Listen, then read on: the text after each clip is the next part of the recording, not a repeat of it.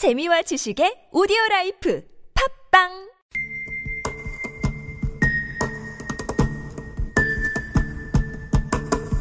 네, 방금 들어온 속보 검찰이 구속영장을 대한 청구했다는 소식이 수사가 속도를 내고 있는데요. 사실과 진실의 관계. 사진관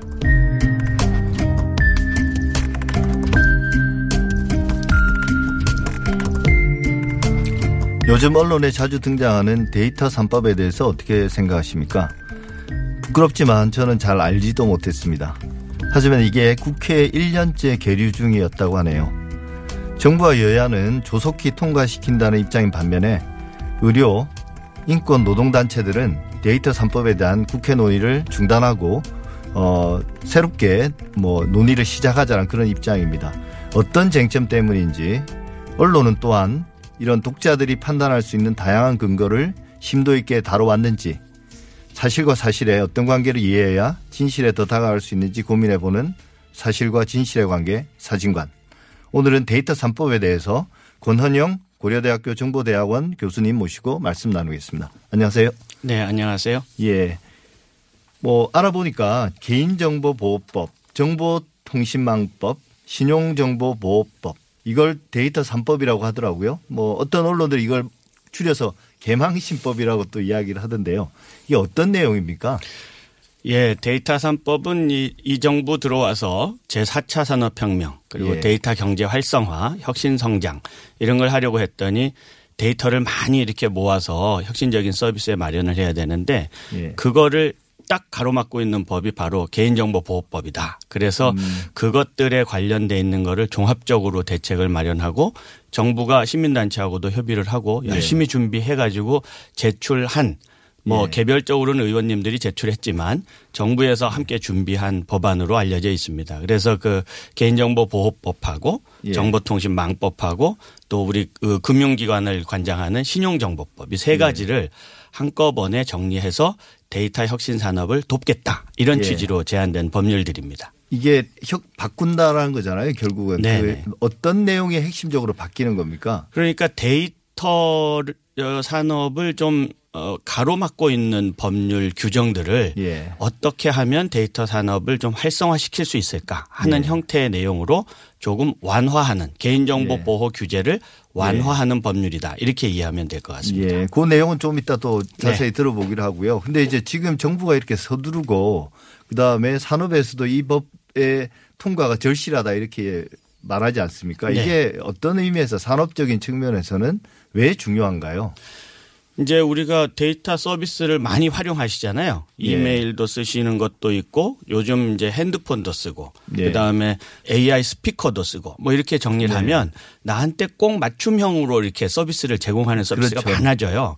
그런데 이런 서비스를 마- 마련하려면 다양한 혁신적인 스타트업들이 예. 데이터에 접근이 좀 잘 돼야 되는데 예. 데이터를 모을 힘이 없어요, 이분들이. 그러니까 데이터가 모여져 있는 곳에서 그 데이터를 좀 가져다가 쓰면 좋은데 음. 그걸 뭐 개인정보 있는 채로 가져오는 게 아니고 개인정보는 필요 없는데 혁신적인 서비스의 발굴을 또는 개발할 때 필요한 정보를 가져오면 좋겠다. 그러니까 많이 모아놓은 곳에서 개인정보를 좀 없애고 우리한테 넘겨주라. 이런 네. 게 되려면 이제 데이터 처리를 해야 되는데 예. 이 처리에 관한 규제 문제가 있습니다. 그러니까 자기들이 직접 데이터를 모을 수 없는 그런 네. 소규모 스타트업 기업들 같은 경우는 어, 데이터가 쌓여 있는 곳에서 데이터를 활용을 해야 되는데 그렇죠. 그러려면 이 법이 통과돼야 된다는 말씀이신 예, 거죠? 그런 식으로 이제 데이터 산업 생태계가 많이 활성화될 수 있는 예, 거죠. 예. 예. 데이터 3법의 핵심은 결국은 개인정보의 수집 그리고 더 중요하게는 활용 여기에 대한 규제를 대폭 완화한다는 거지 않습니까? 예, 뭐 대폭 완화라고는 할수 아, 없겠지만. 일단 예. 중요한 지점을 이제 이제 많이 싸움이 있었던 부분을 하나 약간 트리거링을 해주겠다라는 내용이 바로 그 가명 정보 처리를 할수 있게 예, 해주겠다 이런. 취지입니다. 예. 예. 가명 정보라는 게 어떤 의미고 지- 저희들은 이제 예전에는 어 그냥 보통 개인 정보라고 이야기했고 네. 가명 정보라면 그냥 그 이름만 빼는 건가요? 뭐 대, 표 적으로는 그런 경우가 되겠죠. 이름을 이제 삭제하거나 예. 이름을 다른 이름으로 대체하거나 이런 게 있을 수 있는데 예. 우리 법상 개인 정보는 이렇게 정보들을 쭉 보고 어 이거 누구다 라고 이렇게 알아낼 수 있는 거 이걸 이제 식별 정보라고 그래요. 예, 그래서 식별 식별이 정보. 되면 개인 정보가 됩니다. 예. 그런데 바로 식별할 수 없게 정보를 하나 치환해 놓거나 음. 예. 또는 범주화해 놓거나 이렇게 예. 하면 이제 여기 뭐 사람 이름처럼 되어 있지만 음. 권헌영인데 뭐 권모 씨 이렇게 정리되면 이제 당장 권헌영으로 바로 지목할 수는 없잖아요. 예. 그러니까 그런 거는 이제 다른 정보랑 이렇게 합쳐져야 되거든. 예. 근데 그 합쳐져서 알 수 있는 건 개인정보가 되는데 빼놓은 정보 그리고 가명 처리한 정보를 가명 정보라고 하는 거죠. 뺐다는 게 어떤 거죠? 식별할 수 있는 정보를 이제 치환하거나 빼는 겁니다. 그걸 빼버리면 진짜 식별이 안 되는 건가요? 안 되는 거죠. 그리고 우리 법상에는 예. 빼서 식별이 안 되면 개인정보가 아니에요. 예. 그때 쓸 수 있어요. 예. 그런데 맨 처음에 받아놓은 개인정보를 받아놓은 사람 있잖아요. 예. 이 사람은 개인정보를 알잖아. 이거 누구 건지 알잖아요. 그렇죠. 근데 이 사람이 빼는 작업을 할 때에 그럼 법적 권한이 있냐? 이 문제가 이제 비식별 조치의 법적 문제예요. 아, 예, 그러니까 그래서, 이제 예. 제가 어떤 뭐 이메일이나 혹은 뭐 포털 사이트나 혹은 뭐 저기 그 통신회사에 제 정보를 제공했는데 네. 그 정보를 빼고 다른 데로 넘기겠다고 했을 때 스타트업 기업이나 그렇죠, 그렇죠. 그럴 때 이제 제가 동의를 법적 근거가 없는 거죠. 저, 제가 줄 때는 제가 예. 정보를 줄 때는 그런 데 쓰라고 준 게 아니니까 예. 그걸 넘겨주려면 저한테 다시 허가를 받아야 되거든요. 예. 근데 그 가명 처리하는 건 단순하게 처리해도 되는데 그 처리하는 절차가 법적으로 근거가 불분명하다는 거예요. 예. 근데 실제로 저희들이 이제 그런 정보를 제공할 때 보면 뭐 활용에 동의하십니까 이런 문항들이 꼭 있지 않습니까? 맞습니다. 근데 맞습니다. 그게 현재 그걸로는 안 된다는 건가요? 된다는 입장도 있고 안 된다는 예. 입장도 있으니까 그 그리고 지난번에 비식별 조치 가이드라인을 정부가 만들어서 딱 배포해 드렸는데 예. 그거 이전 정부에서 한 거죠. 그렇죠. 예. 그랬는데 그게 검찰의 고소도 이루어지고 뭐 이런 문제가 발생했잖아요. 예. 그러니까 그걸 명확하게 법적으로 정리하자는 게 이제 이번 아, 이번에. 취지다 이렇게 보시면 돼요. 예. 그러면 이제 제공됐을 때 아까 이제 스타트업 들 말씀하셨는데 어떻게 활용한다는 건가요? 이렇게 비식별화 조치를 거쳐서 제공된 뭐 가명 정보 혹은 익명 정보를 어떤 데 활용할 수 있습니까? 이제 누군지는 모르지만 예. 누군지는 모르지만 실제 하는 데이터잖아요. 실제 있는 예. 거. 그러니까 이거는 뭐 연구실에서 시뮬레이션을 하거나 가상으로 뭐 만들어내거나 이런 게 아니고 예. 실제 있는 거죠. 예. 그러니까 이, 이런 사람들을 통해서 뭐 의료 어, 서비스를 또 확장시키는 방식으로 새로운 제품을 네. 개발한다든지 서비스를 개발한다든지 또는 뭐 체형에 맞는 제조 어, 물품을 만든다든지 네. 로봇 같은 것을 제작할 때 어떤 방식으로 작동하게 만드는지를 아주 구체적으로 설계할 수 있게 되는 거죠. 아, 그러니까 뭐 예. 사실 우리가 예. 실제로는 잘 모르는 거죠. 사람들의 그렇죠, 구체적인 그렇죠. 어떤 네, 네. 그 활동 방식들을 네, 그걸 네. 이제 그 익명 정보더라도 그렇죠. 수백만 수천만을 모으면 네. 훨씬 더 그럼요. 훨씬 정확하게. 정확하고 예. 또그 혜택은 사실은 이용하는 국민들한테 예. 돌아오는 거죠. 예, 예. 그래서 뭐 데이터 산업 자체에서 이걸 미래의 먹거리다 혹은 뭐 제2의 원유다 뭐 이런 말까지 하는 것 같고요. 그래서 보면 뭐 주요 언론들은 대부분 다 찬성 일색인 것 같습니다. 네, 네. 제가 보니까 빅데이터 시장 120조로 확대, 빅데이터 3법 통과는 생존 문제다. 뭐 이게 한 경제신문의 어떤 네. 보도고요. 개인정보 활용 막혀 주춤되는 사이 AI 인공지능 중국에도 뒤처졌다. 네. 이런 보도도 있었고요. 국회 개망신법 처리 지연에 고사위 기 처한 첨단 산업.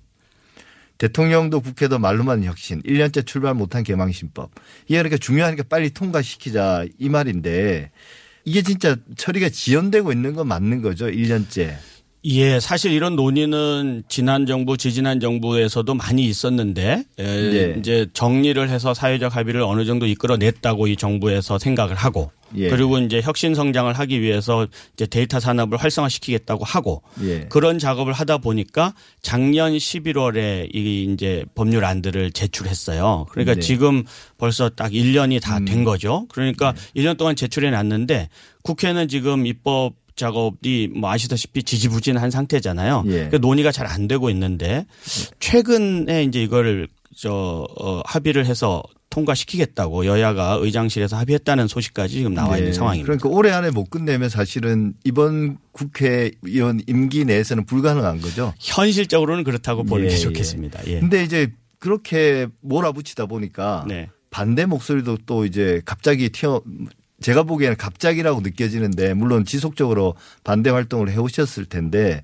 그 반대하는 입장도 만만치 않은 것 같습니다. 근데 그 제가 기사 제목을 보면 통신료 안 냈다고 보험사가 대출 거절하면 누굴 위한 데이터 3법일까? 이런 제목이고요. 숨기고 싶었던 진료 기록 나도 몰래 팔릴 수 있다. 어 그리고 최근에는 인권위원장께서 직접 데이터 3법이 개인정보 침해가 우려되기 때문에 국회 논의가 신중해야 된다. 이게 지금 막 급하다고 하는데 갑자기 마지막에 몰려서 이런 논의가 어찌 보면 활성화되는 것 같거든요. 그 우려하는 바는 뭡니까? 이 데이터 3법에 대해서. 그 국민들 입장에서는 내 정보를 원래 목적 아까 얘기하신 대로는 예. 통신 에다가 쓰고 예. 의료에다가 쓰고 나에 대한 서비스를 제공하는 목적으로 제공했는데 예. 이거 갖다가 다른 목적으로도 사용할 수 있다는 거거든요. 예. 그런데 이제 우려하는 것처럼 나와 있는 어, 내 정보를 어, 나도 몰래 통신 거절 당해, 뭐 보험 거절 당해, 예. 뭐나 몰래 뭐 내 의료 정- 정보가 나가 이거는 아, 틀린 정보입니다. 왜냐하면 가명 정보가 아까 말씀드린 것처럼 어, 식별이 안 되는 정보로 나가면 예. 그건 그 사람을 만약 알아보면 엄정하게 처벌받게 돼 있어요. 예. 그거는 앞으로는 더 강한 처벌을 받게 됩니다. 법이 통과되면. 그러니까 그것까지는 아닌데 예. 국민들 입장에서는 이런 마음은 있는 거죠. 내 정보를 가져다가 예. 음. 저 사람이 돈 버는 데다가 어, 나 몰래 쓴다는 건 일단 예. 마음으로 받아들이기가 어려운 거예요. 그런데 실제로는 내 정보인지 모르는 상태로 다른 사람은 쓰는 거거든요. 예. 그래서 그런 문제를 조율하기 위해서 정부가 국민들을 설득하고 입법 과정에서 좀 논의를 공론화하는 작업들은 있었어야 되는데 1년 동안 국회에 있으면서 그 논의를 충분히 하지 못했던 것 같아요. 아, 그러니까 네. 이게 사실은 이런 우려들이 있지만 예를 들면 비식별 정보라도 이게 몇 개를 이렇게 포개면 식별화가 가능할 수도 있다. 이런 우려들을 많이 하시는 것 같거든요. 근데 그건 맞습니다. 사실과는 다른 건가요? 아닙니다. 일부 우려는 실질적으로 어, 우려될 수 있는 부분이 있습니다. 이 우리가 네. 이제 정보를 어떤 정보를 가명화해서 내가 가지고 있는 정보에서는 최선을 다해서 가명화하고 또 익명화 처리를 했어요. 예. 했는데 이 정보가 나갔더니 보편적인 정보들을 가지고 이 context에 맞게 여러 정보를 갖다가 결합을 하면 예. 식별해낼 수 있죠. 그럴 가능성이 있- 있습니다. 그런데 그 식별해낼 수 있는 가능성이 있는 것과 범죄 행위인 그 재식별 행위를 하는 것은 다른 겁니다. 그 예. 시- 재식별을 하는 작업은 범죄 행위에 해당해요. 예. 우리가 개인정보를 제공하지 않아도 범죄인들은 우리 개인정보를 추적해서 조사해 가지고 알아내기도 그렇죠. 하잖아요. 범죄 행위니까. 네, 그런 예. 범죄 행위이기 때문에 그것으로 막을 수 있다는 것이 정부의 설명이고 예. 그것은 또 타당한 면이 있습니다. 근데 이제 마지막으로 네. 저도 이제 교수님 말씀 들으면서 참 많이 이해를 하긴 했는데 그동안에 여기에 대해서 뭐 전혀 정보를 제공받지 못했다는 느낌이거든요. 네. 그러니까 언론이 급하다 빨리 통과시켜야 된다 혹은 절대 안 된다 이런 이야기는 했지만 아까 말씀하신 것처럼 약간은 좀 잘못된 정보도 있고요. 구체적으로 언론 보도에서 어떤 문제들이 있었다고 평가할 수 있을까요? 언론이 또 뭘 해줘야 될까요? 어, 언론은 전문가적 관점에서 사실을 종합하고 예. 그다음에 어, 국민들이 여론을 을 형성하기 위해서 분석적인 자료를 제공해 줘야 됩니다. 예. 그런데 지금의 언론은 양측으로 갈려져 있고 네. 갈려져 있는 중에 에, 자본이나 권력의 영향을 받는 그 언론 보도는 많이 증폭되는 반면에 일반 예. 시민이나 국민들 입장에서의 분석 기사는 부족하다고 저는 생각을 했습니다. 예. 제일 핵심은 내 개인 정보인데 내 허락 없이 다른 데다가 가명 처리해서 쓴다는 얘기를 하면서 나한테는 안 물어보는 거예요. 음. 그러니까 국민들한테 물어보면 이렇게 해요. 둘 중에 하나로 답변해달라고 제가 여러 번 여쭤보면 저 나라가 데이터 산업으로 경제를 활성화시키는데 찬성합니까? 그러면 다 찬성한다고 해요. 예. 그런데 선생님 개인정보 갖고 활성화시키겠다는데 찬성합니까? 그럼 다 반대해요. 예. 이두 가지 간극을 언론이 얼마나 조화롭게 이렇게 분석해서 줘야 되는지를 네. 우리가 해야 되는데 그 부분에 대해서는 좀 언론이 좀 반성할 점이 있다고 봅니다. 예. 그런 면에서 좀 공론장 역할을 좀 못해왔던 건 사실인 것 네. 같습니다. 예. 오늘 말씀 감사드립니다. 네, 고맙습니다. 예, 지금까지 권현영 고려대학교 정보보호대학원 교수님이었습니다. 언론개혁의 핵심은 언론과 그 감시 대상이 건강한 긴장관계를 회복하는 겁니다. 그런 의미에서 저는 법무부의 공보준칙 개정이나 최근 KBS의 출입처 폐지가 큰 의미가 있다고 생각합니다. 안팎으로 반발이 작지 않겠지만 잘 됐으면 좋겠습니다. TBS 아고라 오늘은 여기까지입니다. 다음 주 토요일 오전 8시 더 진실된 비평으로 여러분을 찾아뵐 수 있도록 열심히 준비하겠습니다. 감사합니다.